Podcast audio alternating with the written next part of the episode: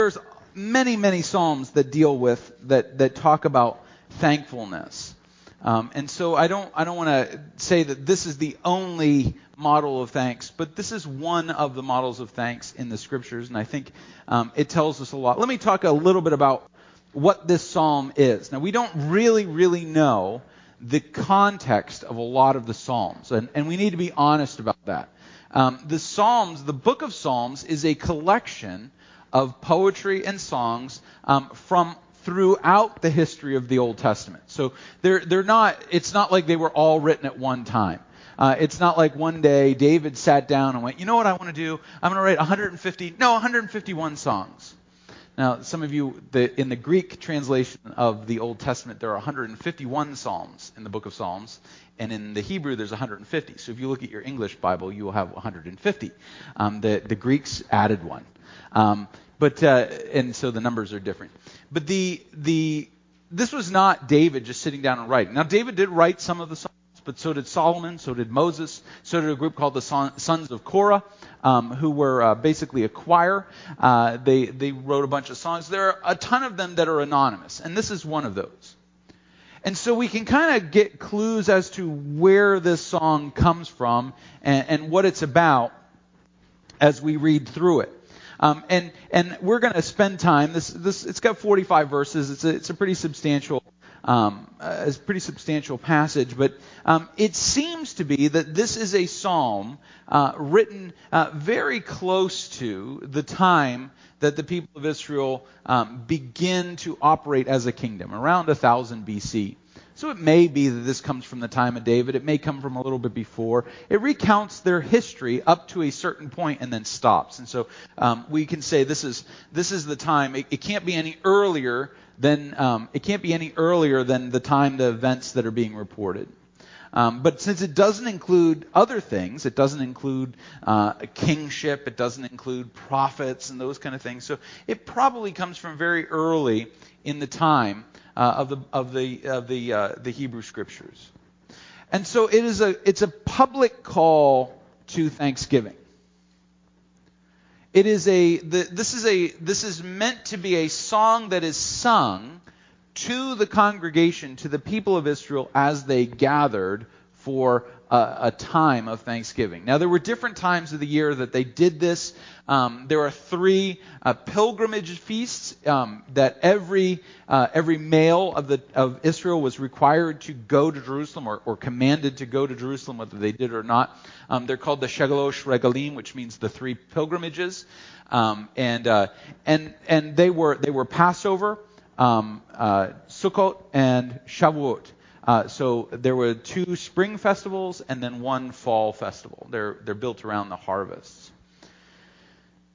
At some point, somewhere along the line, uh, one of the singers, and there's a lot of singing in the Jerusalem worship. There's a lot of singing going on. Um, the congregation, the people of Israel, would have been gathered in the courtyards of the temple and someone would have climbed up on a high point, someone with a big, loud voice, and would have begun Psalm 105. And it opens with this line Oh, give thanks to the Lord, call upon his name, make known his deeds among the peoples. Sing to him, sing praises to him, tell of all his wondrous works. Glory in his holy name. Let the heart of those who seek the Lord rejoice. Seek the Lord in his strength. Seek his presence continually. Remember the wondrous works that he has done, his miracles and the judgments he uttered. O seed or offspring of Abraham, his servant, children of Jacob, his chosen ones. Now, in English, we, we again, Hebrew is, a, is an interesting language. Hebrew does not rely on rhyme for poetry um, because Hebrew words generally end with five or six different sounds, pretty much the same sounds all the time. So rhyming that way would be really easy. So Hebrew poetry relies on structure and it relies on syllabic um, rhythm to create poetry. Um, and so that's why one of the reasons you will hear, when you hear Hebrew being spoken um, or being sung by a cantor, which is the singer uh, in the synagogue, it doesn't sound like our songs. It's not like a da da da da da da da. It's you know, and you're like, whoa, you know. And there, this is so it's a different kind of structure. So I want to I want to explain to you how these lines are structured so that you can read it um, as close as you can to the way that the Hebrew uh, would have heard it, uh, the Israelites would have heard it. Um, there are seven commands, um, or actually six commands, and one what's called a jussive. I know you guys are super excited about that. Um, a jussive is a particular grammatical form. It's a, it's a, it's a. Let's do this together. That's jussive. All right. Um, that's what that means. A command is do this. Jussive is let's do this together. All right. Um, and so as we read through this, there's actually a structure. I'm going to give you the structure. You can write it down or you can forget it. It doesn't matter. Um, but the the first line, oh, give thanks to the Lord. That's line one. All right. That's the first line. And then uh, we call that A. All right. Line A. Then the next line, call upon His name. That's B. Then make known his deeds among the peoples, that's C. And then sing to him, that's D. Okay, so four levels. Oh, give thanks to the Lord, A. Call upon his name, B. Make his na- known his deeds among the peoples, C. Sing to him, D. Now, just so you get an idea, in Hebrew, that's only about nine words. All right? So English translating it is difficult. All right, they don't have all the prepositions and things like that. They they affix those. They're prefixes. Then we get a second D. All right, so sing to him, that's D. Sing praises to him, that's D.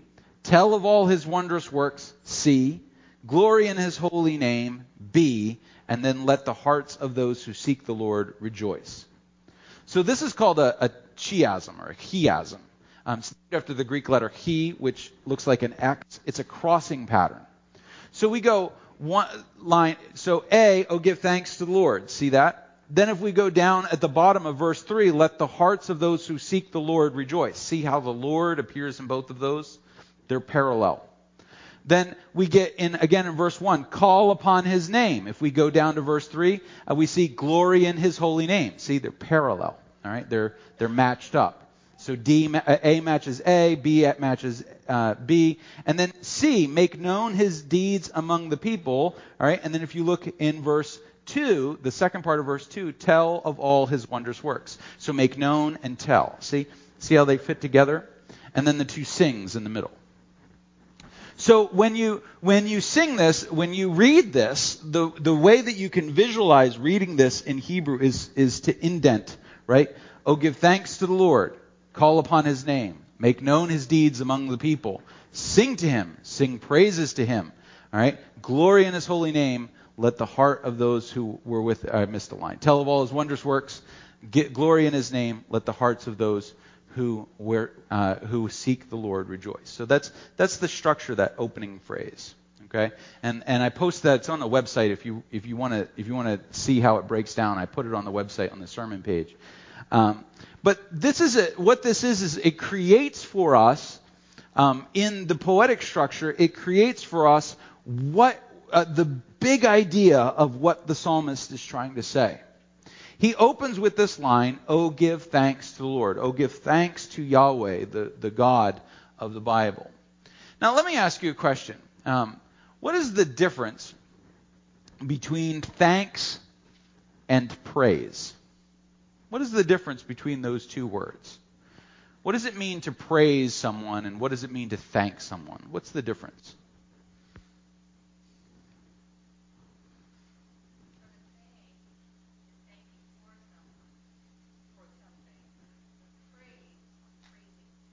Okay? Praise is to someone, thanks is about someone. All right? Other thoughts?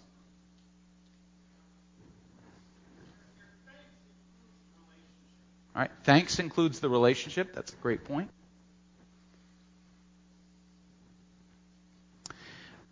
If I, I don't know if you've noticed, my wife's a decent singer. Um, so uh, that's an understatement, uh, understatement of the century. Um, my wife. So so if I walk up to my wife and I say, Nicole, you are a great singer. That's praise. That's praise. Nicole, you're a great singer. I'm identifying something about you. Thanks is identifying something you did. That song was amazing. Those bongos were on point. All right, that's that's that's uh, thanks. Praise is about the attributes of the person you're, you're praising. Thanks is about the actions of that person. Now, in English, we have two words for those. In Hebrew, they do not.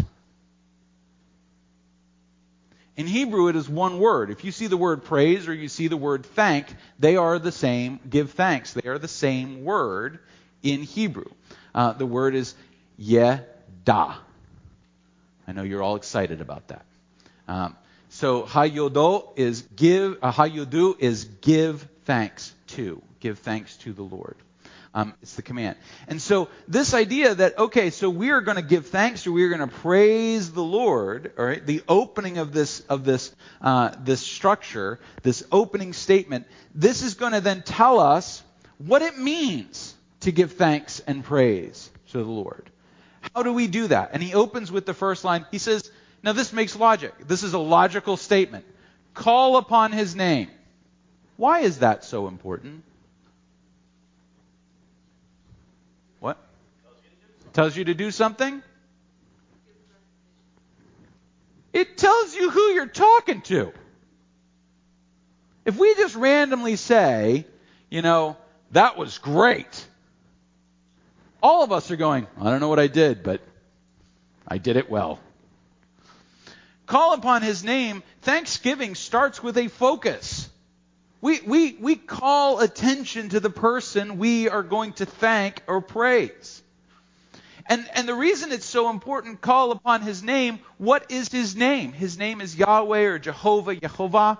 Um, the, the, the Hebrew words, we've lost the vowels, so people pronounce it differently, but it's translated in our Bibles as the Lord with all caps. All right, it is his name. It's the name that he gives to Moses. It's the name that he gives uh, he gives to Noah. It's the name he gives to Abraham. It is the name of the one true God. And why is it so important for the ancient Israelites to call upon the name of their God? Because they live in a world where there are many gods. They live in a world where it's okay to worship pretty much anybody at any level. Uh, one of the interesting things that uh, is occurring um, in occurs in the uh, Old Testament, particularly in the time of Elijah and Elisha, is a contest between the false god Baal and, and the true God Yahweh, and, and it is it's played out in the lives of their followers. It's not played out as, you know, Yahweh came down and bashed Baal on the head. That doesn't happen. Now that happens in, in pagan stories, but it doesn't happen in the scriptures. Yahweh doesn't condescend to fight false gods. But he says, look, it is important that we call upon his name, that we determine that not only are we going to give thanks generally, but we're going to give thanks to the God of our covenant. Make known his deeds among the people. Uh, proclaim what God is doing out loud for everybody to hear it. Uh, the word people is goy. Uh, I'm sorry, not goy. Goy is nations. It's it's am. All right, the peoples. All those all those different groups around us make it clear that it is God that we are speaking about. And he says these two lines, sing to him, sing praises to him. Now, again, in English, you miss it, but these are actually two completely different verbs. Um, it is not sing, sing, all right? Um, but rather it is it is uh, sing is the the first verb is just the action of singing. All right, just making our voice make noises, hopefully in a melody, but not necessarily. Sing praises is what you infuse into that music. Again, just like thanksgiving and praise, you know, praise is the attributes and thanksgiving is the actions. Singing is the thing that we're doing, making voice, putting our voice to a melody. But sing praises is to inject into that singing the message, the, the thanksgiving that we give to our God. Uh, Nicole and I were just talking about the fact that um, the other day we were on the way to the gym, and we were just talking about the fact that basically Christian music, it's not like Christian music has its own like uh, template. It's not like we have our own notes. You know, like like no, those are the Christian notes. We can't sing those. It's not like it's not like pop musicians are going. We never use G flat because the Christians use that. We all use the same 12 tones and we arrange them in different order. And, and so music tends to sound the same. Sometimes we'll be playing a song in church and someone will come up to me afterwards and ruin it for me by singing a pop song that has the same melody line. Now, the reality is, you know, and I remember this this line from Full House from back in the 80s. John Stamos' character, Uncle Joey, he goes, uh, not Joey, Jesse, Uncle Jesse. Wow, I'm amazed how fast that was recalled. Um, Uncle, Uncle Jesse's writing a song and it sounds like This Land is Your Land or something like that. And he goes, Well, there's only 12 notes. And he walks off with his guitar. Um, the reality is that, that music is music, right? So, so, but when we, we not just sing, we sing praises, we infuse that music with the thankfulness and praise to our God. We call upon his name. Now, look, look look at the layering, the way that this is. So he says, give thanks and praise. And then he says, so we start by calling upon his name. Then we tell everybody, we, we talk to him. Then we talk to others about him. And then we sing and we infuse into that music the message about our God. And the result of that then is that it brings glory to the name that we were calling upon. Or we tell of all his wondrous works, right? Verse 2. So make known his mighty deeds among the people. Sing to him, sing praises to him, tell of all his wondrous works. Just don't say God is good. God is, isn't God great? God is wonderful. I, we, I, all right, how many of you liked Mr. Rogers when you were kids? Okay, Mr. Rogers is awesome. Okay, no one should ever speak evil of two people on TV: Fred Rogers and Bob Ross. Okay, um, if you don't know who Bob Ross was, just Google "Happy Little Trees." Um, but uh, they, Fred Rogers, amazing show. I learned so much on Mr. Rogers. Mr. Rogers was where I learned that the Incredible Hulk was played by an actor named Lou Ferrigno. Actor used loosely. All right, um, a bodybuilder named Lou Ferrigno. And I discovered they painted his body green. Up until that point, and I was probably like four, so don't make this sound like I was in my 30s. Um, up until that point, I did not realize that the actor that played or the Hulk was not actually a green dude. And I got to see him painted and all this stuff. I remember also Mr. Rogers was was who made me realize that there was an actress who played the the the Wicked Witch of the West in uh, in Wizard of Oz. Um, Mr. Rogers is great. Well, I was watching this children's show. I don't know why I did it. It, it was on uh, one of the streaming services, and somebody said this is the children's show of our generation. I started watching it. It was the syrupy, most disgusting, revolting, woke thing I have ever seen in my entire life. It was, it was propaganda painted in pastel, made me want to vomit. Um, you can't just walk around and just nebulously say, oh, God is good, God is good, God is good. You got to say what is good about God. And, and some of the things that are good about God, they're not the things that we want to talk about. We don't want to talk about his justice. We don't want to talk about his truth. We don't talk about we don't want to talk about the fact that sometimes his love creates division. We don't want to talk about those things. But he says, if we're, the psalmist says, if we're going to sing, if we're going to sing praises, we got to tell of all his wondrous works. Now, later on in the book, he's going to describe one of those wondrous works as the slaughter of the firstborn of the Egyptians. So we talk about, oh, his wondrous works. Oh, God is so good to me. He gave me money. He gave me cars. He gave me happiness. He gave me children. My children never misbehave. I've never seen any one of them do anything wrong. In which case, buddy, open your eyes, okay? Um, but you know, oh, everything is perfect. Everything is everything is awesome. We just started watching the Lego Movie, and now that song is playing in my head. Um, but you know, everything is great. The reality is, when we worship God, we've got to worship God about the realities of who is. Can we, we praise God that in my sinfulness he condescended to save me even though I would continue to fail and disappoint him?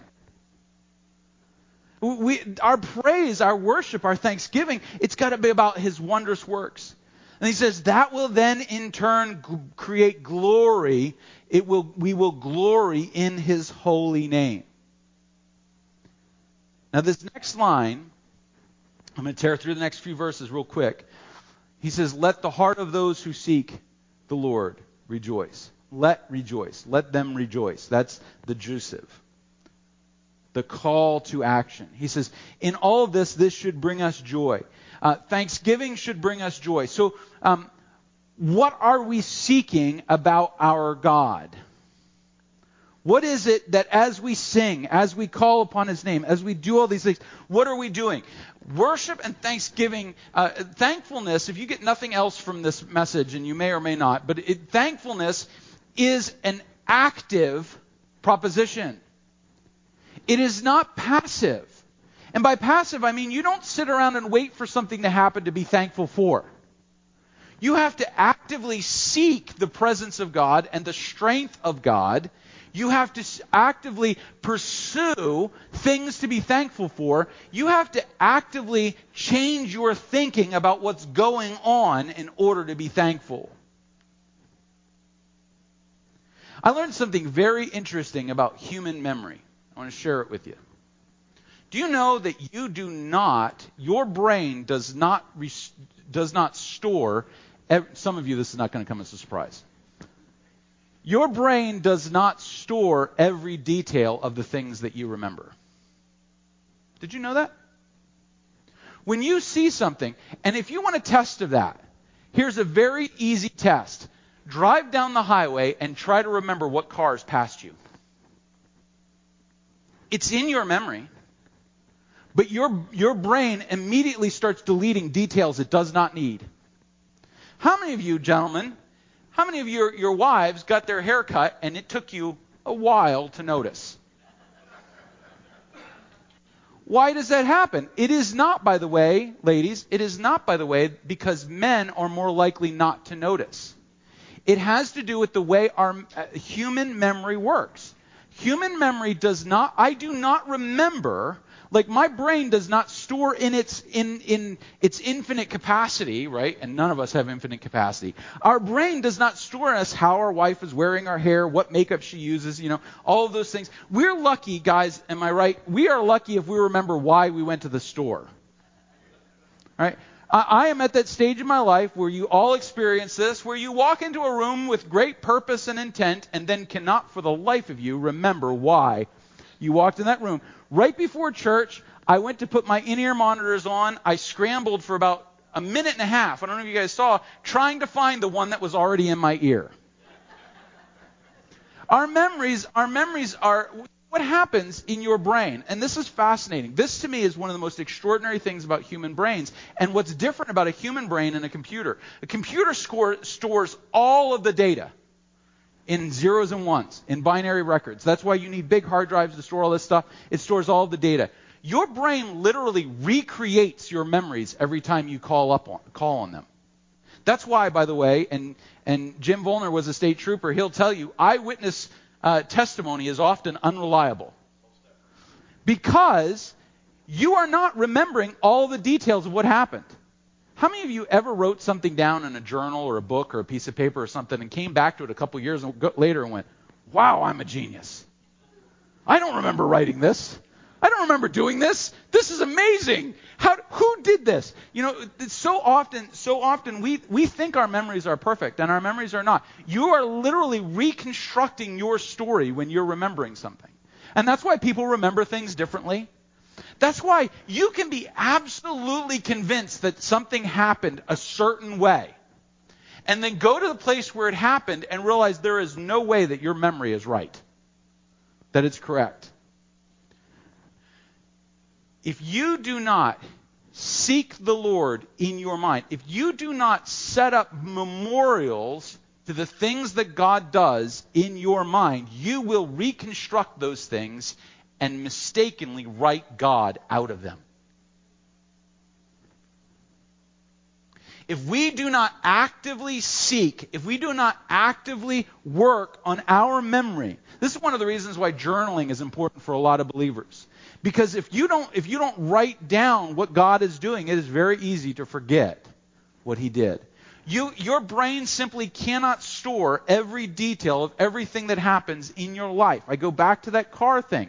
You will forget. The moment a car passes you and does not hit you, you will forget what that car looked like unless you actively retain that car in your memory. You simply cannot, at, when you're driving, your brain is doing something in the order of two million different actions all at once, controlling everything big from how your put, foot is on the pedal and whether your hand is, to minute things like checking your peripheral vision, screening things out, not listening to your wife. All of those things are happening while you're driving. Your brain simply cannot handle it, but your brain is masterful at reconstructing things. And reconstructing them in such a realistic way that you remember it that way. Thanksgiving, thankfulness, is a conscious, active work of remembering what God has done in our lives and placing the memory in the context of His name and His wondrous works. If you want to know how to bring more thankfulness into your life, you must establish a method, and it doesn't matter what it is, you must establish a method of building memorials to the things that God has been doing. Now, it doesn't have to be physical memorials. I'm not talking about constructing obelisks in your living room. Like, oh, this is the day my wife was kind to me. You know, I built this statue, and here's a statue of my daughter the day she cleaned her room. She's lifting aloft the mop. It is amazing. You know, but but you you have to create a mentality, a memorial thinking, and memorial is not a bad thing. Okay? It is a necessary thing for our memory and our recollection and our thanksgiving.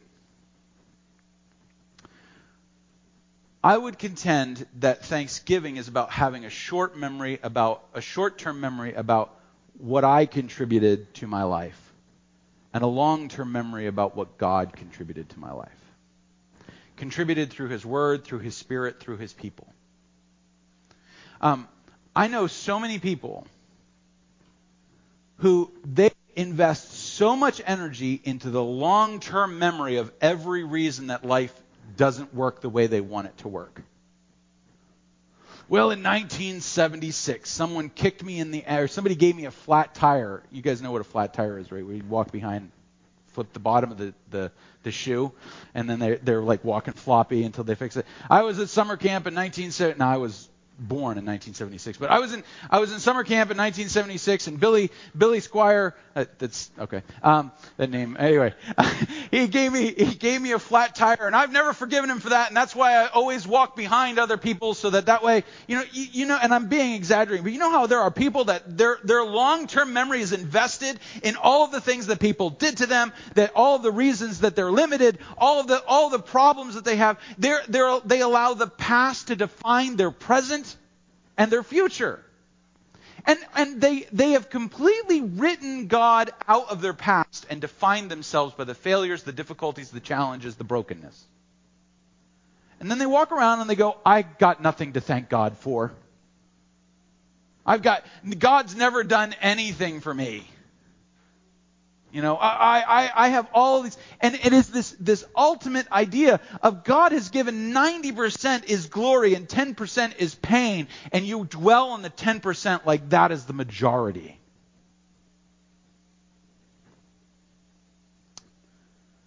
Remember his wondrous works that he has done, he says in verse 5.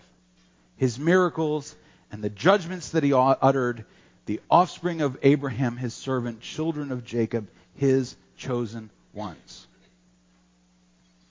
You will reconstruct memory. This is, this is the big idea of hit this. You will reconstruct your memory of God's work based on the memorials you build. If you build memorials about, about the pain that they did, or your greatness, or your ego, or whatever that, if that is the memorials that you will build, then you will only be thankful for yourself and to others. But if you build memorials about Christ, if you intentionally structure your memory around the wondrous works of God, you will have thankfulness to the Lord. Now, this table that we're about to observe, as we're about to come to the communion table, this was given to us as a memorial. Not as a, uh, memorial in the sense that the uh, you know the the statues that are built all over the country and tell us about one something great happened one day. I do. By the way, I have absolutely no idea why Merrimack has decided to start memorializing normal stuff. They're putting signs up on bridges when they rebuild them.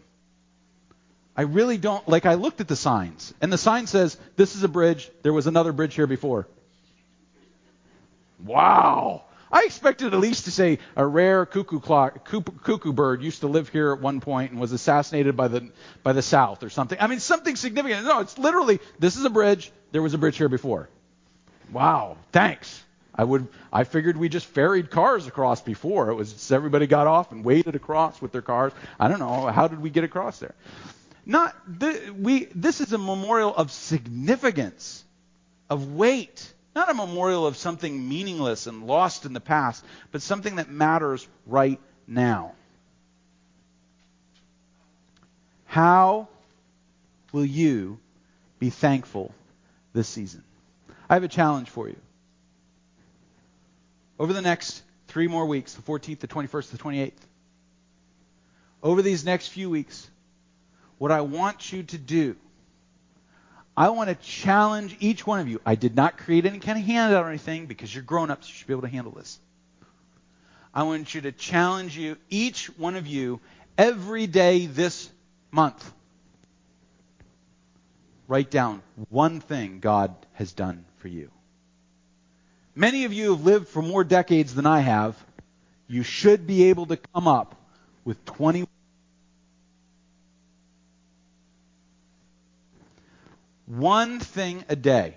Make it the first thing you do in the morning. You wake up before you roll out of bed. In my case, before I extract myself from the two little dogs that have pinned me in to my bed, before you get up out of bed, if this is where you need to do it, you say, God, I want to, I want to look back into the story of my life with you, and I want to see one thing that I am thankful for.